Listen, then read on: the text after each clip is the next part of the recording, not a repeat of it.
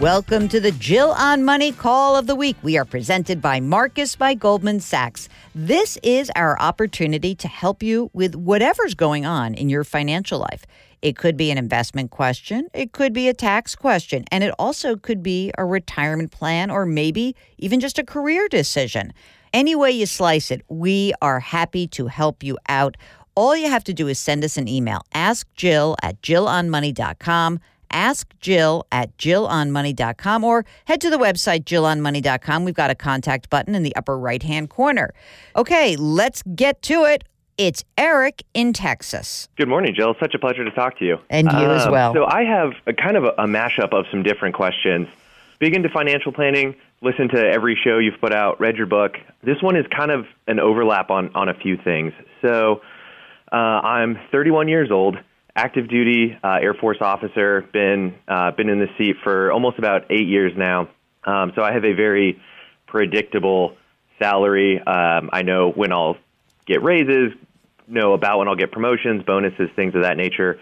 So the financial planning outlook is actually fairly simple because mm-hmm. I can see the next 12 years of my life, pension after that, healthcare with that, all that kind of stuff. Um, so I, I work, my wife works as well. Um, no kids. So we've kind of got this on, on autopilot for right now. Uh, we're a little late to the investing game, but I can kind of, you know, have a have a bright future with all those things included. So now let's talk a little bit about what's going on. Um, you said that you got into investing a little bit late. So tell me a little bit about both of you. First of all, how much money do you earn together? Uh, just above 150. Okay that cash flow is good for you? Do you, you know, there's no outstanding debt? Um, I bought a new car a couple years ago, and we bought her one last year, part of the dual income, no kids mm, thing. Nice. Um, and then she's still sitting on about fifty thousand dollars of student loans from her bachelor's and her master's degree. Mm-hmm. Okay. Um, outside of that, we don't have anything.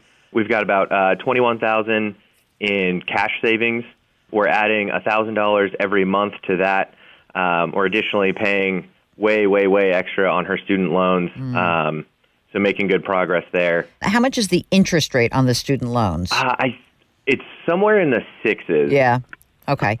The car debt, what's the interest rate and what's the outstanding balance on the two cars together? Um, together, it's sixty-eight thousand. I think mine's at about. I think they're both somewhere right around three percent. Dude, seventy grand almost in car loans. Yes. What I, kind of car did you buy? Um, so I bought a Subaru sports car uh, a couple years ago. Um, and then we bought her a uh, Chevy Tahoe. So you've got some money in cash, 21 grand. How much would an emergency reserve uh, of, say, six months be for you guys? Probably 30. Okay. So that'll be, you know, a this year thing. You'll have your emergency reserve beefed up to your six month which probably is not the worst. You know, you don't need to do 12 months. You are, as you said, you've got a pretty predictable income as a military person. What does your wife do for a living? Her background's in education, but we're in a real small town. So, um, as a college educator, so there's not a lot of places for her to teach because she's pretty specialized. So, right now, she also works on base. She is a uh, civilian government contractor. Oh, okay. So, you guys have great income, 150 grand. You got the debt on the cars. You heard me give you a little bit of chiding for that. Okay, fine. I'm going to let it go. She's got 50 grand in student loans. So you're working on paying that debt down faster, right? Correct. What's going into retirement right now? So right now she does 10% to a 401k, and then she gets a 3.5% match. Great. And then I'm doing uh, 5% to a Roth TSP and getting a 5% match as well. Fantastic. That's great. So you're doing the 5%, she's doing the 10%, you're saving the $1,000 a month, you're paying making extra payments on your student loan on her student loans, yours together whatever. That's about all you can do right now, is that right? Yes. Okay, I got it. That sounds like a good game plan. I like that. I mean, making the extra payments on the obviously a 6% student loan makes a ton of sense. Really good. Now, is there any reason why you would see any change to her income in the future, or at least like near term, at least? No. Okay. Got it. How about any housing? Do you live in military housing? Do you own a home? What's up? Uh, so we own a home uh, on a 15-year VA loan. Um, so making really good progress on there. Uh, we've been here for about a year and a half, and I'll still be here for about another two, two and a half years. Yep. So uh, estimated equity when we sell it somewhere around 40. Mm-hmm. Um, So hoping to maybe use that to to kill off the student loans when we leave here. And that's a definite. In other words, like, are you making extra payments on that VA loan? Uh, no, it's Okay. uh, three point eight seven five on a fifteen year. Great. So I'm I'm making killer progress just by making the minimum. Perfect. I just don't want you to make don't make any extra payments. So this sounds great. Now, what's your question? So basically, because I can see the rest of my my at least my military future with pay and raises and bonuses and that kind of stuff, um, we have where we want to be for retirement. And so if we do everything kind of on plan and then get just a six percent year over year return, we'll easily hit our target. So I kind of just have like the gates that I want to hit every year. Okay. Um, and so she's only in one account and I'm only in one account. There's not really a way to rebalance. I don't think. Um, I gotcha.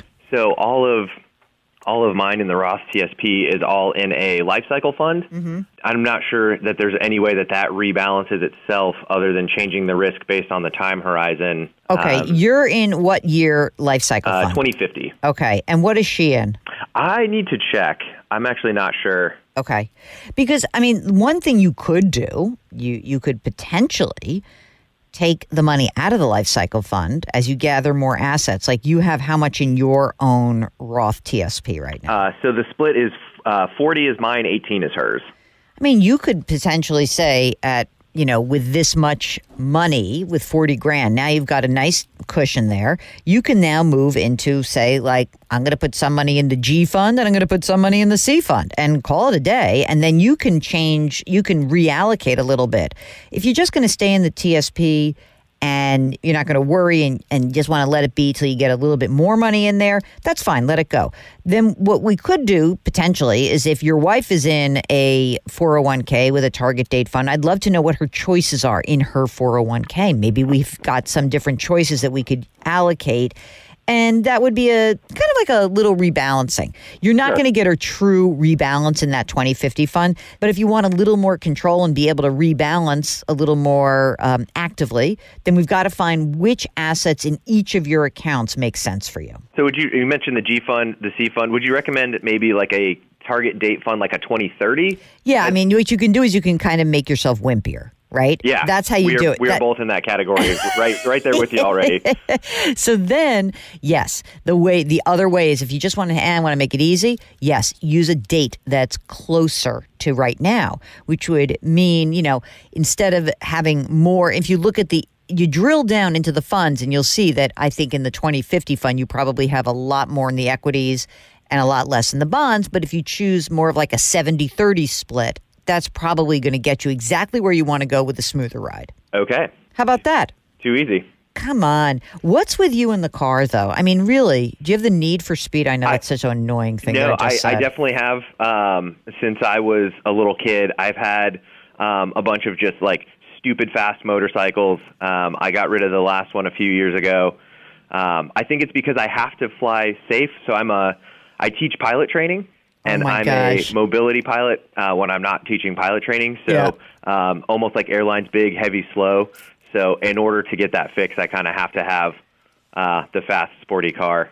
I have two words for you What's that? virtual reality. Right. Put some of those glasses on, get with your buddies who are like the drone guys, and just like play. And, uh, you know, whatever. Anyway, give us a call back if you have any questions. You are a delight, and um, I, I wish you all the best. You're doing great job right now. If for some reason there's extra money that is dumped in your lap, if your wife were to get a different job, if, you know, your great great great aunt Sarah dies and left you money, your number one priority would be to put down extra money on the student loans. Again, that six percent ish interest rate should be the the real focus. Don't do anything different. Keep putting money into your retirement account. But think about this. Once that emergency reserve fund is built up to about 30 grand, the extra money that you have, that $1,000 a month that's going into that emergency reserve, can now be used to accelerate the student loan debt paydown. That's where it should go.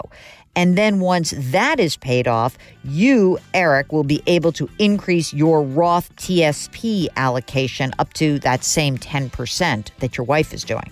Okay, that's the call of the week. If you have a financial question, just give us a holler. Send an email to askjill at jillonmoney.com or go to the website jillonmoney.com. You can click the contact us button right there. Oh, by the way, while you're there, sign up for our free newsletter. It's free. Why not?